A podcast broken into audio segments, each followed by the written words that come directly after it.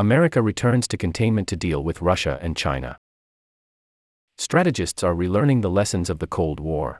The airstrikes that pummeled the Ukrainian military base near the town of Yavor early on March 13 were notable not just because they killed some 35 people, nor even because they expanded hostilities to the far west of Ukraine, a region previously largely unscathed by Russia's invasion. Most important, the base, ironically named the International Peacekeeping and Security Center, had been used until recently by America and other NATO countries to train Ukrainian troops. A session led by the Americans is pictured. It is a mere 18 kilometers from Poland, a NATO member, and has become a staging post for the weapons and other supplies that NATO countries are funneling to Ukraine. For those who fear the war may expand beyond Ukraine's borders, the attack was the most worrying evidence yet. For Western leaders, especially, it was a reminder of the difficulty of preventing their confrontation with Russia from escalating. The West has long experience of keeping a hostile power in Eastern Europe at bay without resorting to war. In 1947, George Kennan, a celebrated American diplomat, argued in an anonymous article in Foreign Affairs that Russia's hostility was the product of its insecurity, yet its foreign policy would nonetheless respond to the logic and rhetoric of power.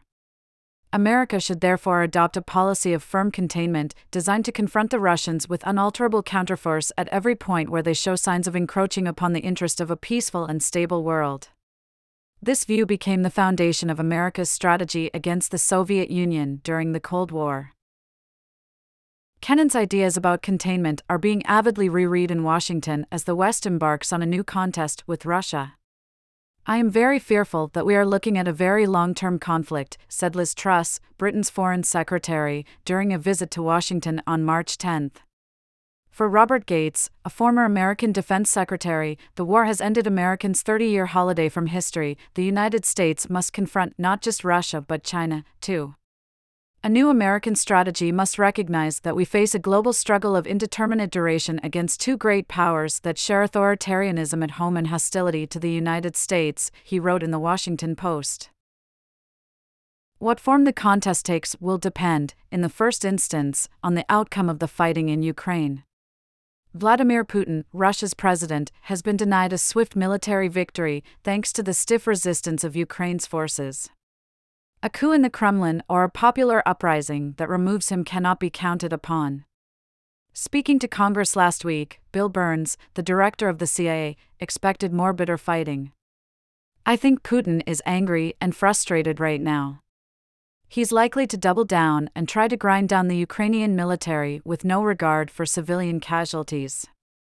Even if a mooted diplomatic deal can be reached soon, a prolonged period of rivalry between the West and Russia seems inevitable, at least for as long as Mr. Putin remains in power. If he can take control of Ukraine, a bloodied Mr. Putin may be tempted to seek more conquests. In any case, he is likely to be faced with stubborn resistance, both armed and non-violent, from recalcitrant Ukrainians.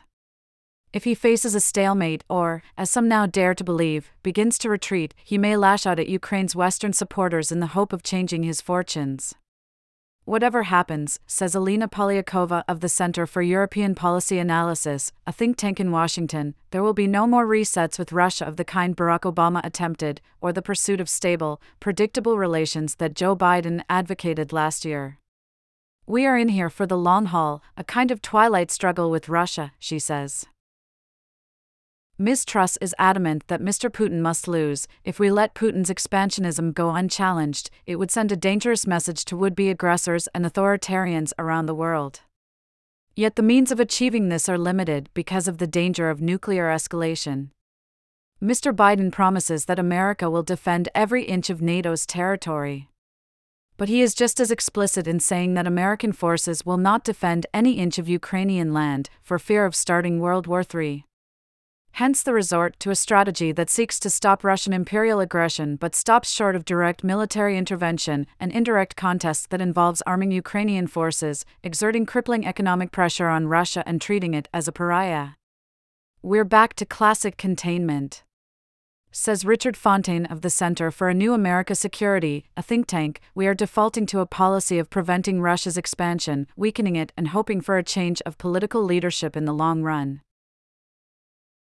the long and the short of it. As Russia heads towards Stalin era levels of internal repression and economic isolation, Kennan's analysis of how to deal with the Soviet dictator offers a starting point for policymakers. His long telegram from Moscow in 1946 argued at bottom of Kremlin's neurotic view of world affairs is traditional and instinctive Russian sense of insecurity. Russian rulers have always feared foreign penetration, feared direct contact between Western world and their own. The result is a belief that Russia cannot live in peace with the West and must disrupt, if not destroy it. In his subsequent essay in Foreign Affairs, expanding on his cable, Kennan argued that the Soviet Union bears within it the seeds of its own decay, and that American pressure could hasten either the breakup or the gradual mellowing of Soviet power. Yet Kennan came to oppose the form of containment America adopted. He thought political and economic action, not military buildup and confrontation, should be the principal tools. He supported the Marshall Plan of American aid to post war Europe but disliked the creation of NATO. Years later, he thought the expansion of the alliance after the fall of the Berlin Wall had been a tragic mistake. Eliot Cohen of Johns Hopkins University points out that Russia today is a much lesser foe than the Soviet Union had been.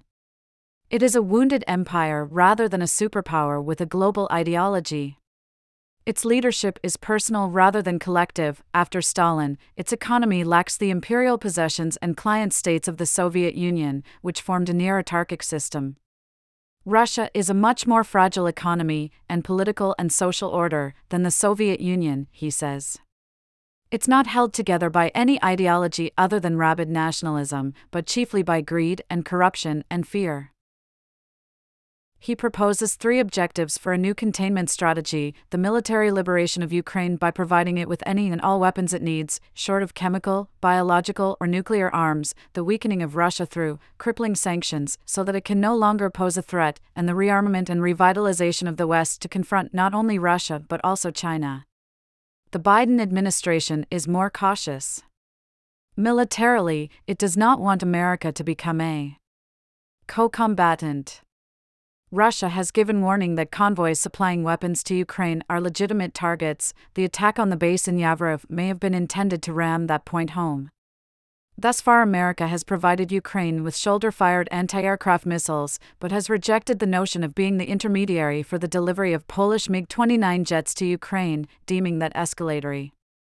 It will not provide Patriot anti aircraft batteries, because these would require Americans to operate them.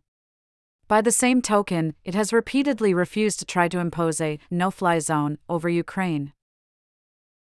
How far a country can support a proxy war against a nuclear power is uncertain, but history suggests the boundaries are wide.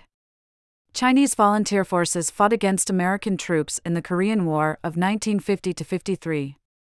Russians manned anti aircraft batteries and, perhaps, flew missions against American aircraft in the Vietnam War of 1955 75 during the Soviet Union's occupation of Afghanistan in 1979 89, America provided resistance fighters with anti aircraft missiles and much else besides. The United States and the Soviet Union were at daggers drawn but usually did not stab each other directly, explains Mr. Fontaine. If Russian forces keep grinding forward, capturing Kiev, say, pressure will grow for the West to do more to help Ukraine. One priority will be to preserve the rump of the Ukrainian government in the west of the country. As Dr. Polyakova argues, a government in exile quickly becomes irrelevant in its country's domestic politics. The Atlantic Council, a think tank in Washington, D.C., asked a panel of experts to assess 11 options for Western assistance to Ukraine, rating them according to military effectiveness and risk of escalation. The best ones included providing combat drones, electronic warfare equipment, counterfire systems to find and destroy Russian artillery, and air defense systems to destroy aircraft, rockets, and missiles, including the close in weapon system, often used on ships, and Israel's Iron Dome. The Biden administration has continued to ratchet up economic sanctions on Russia, but here, too, there are limits.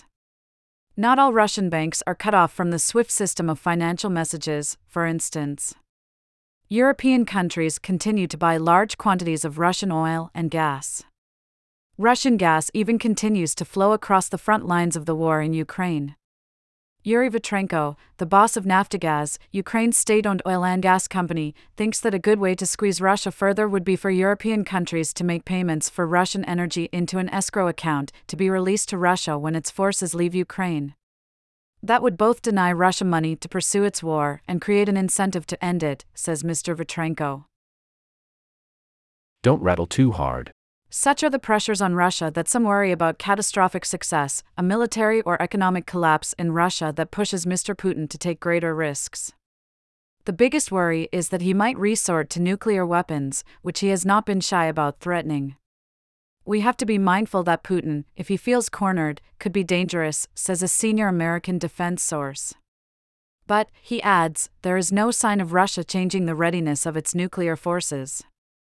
Mr. Putin's threats, he thinks, are a warning to NATO not to attack Russia's exposed flanks as he sends most of his ground and air forces into Ukraine.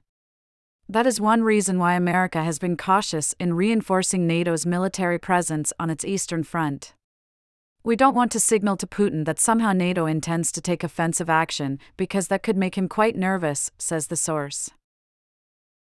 For Daniel Fried of the Atlantic Council, the contest with Russia may come to resemble the early years of the Cold War, a messy, confrontational, and uneasy period when Americans for almost 20 years feared nuclear war.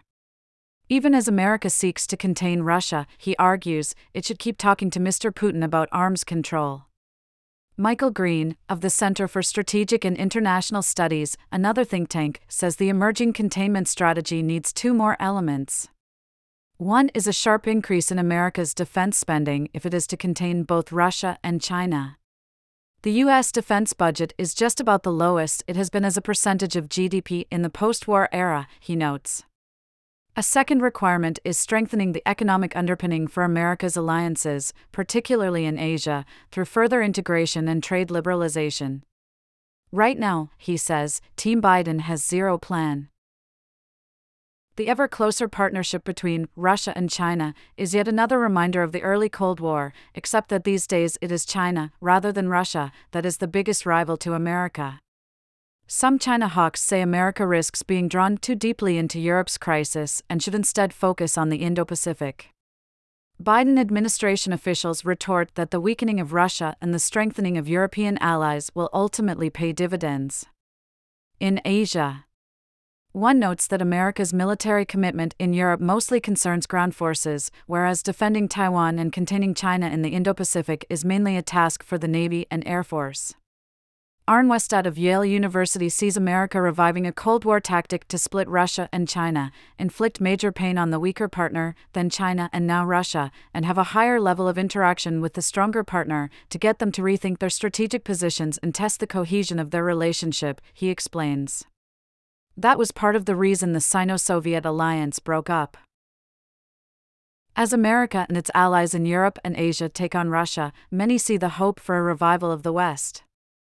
Among the most optimistic is Francis Fukuyama of Stanford University, who coined the notion of the end of history after the fall of the Soviet Union. Writing in American Purpose, an online magazine, he predicts that Ukraine will not only stop Russian forces, but inflict outright defeat on them.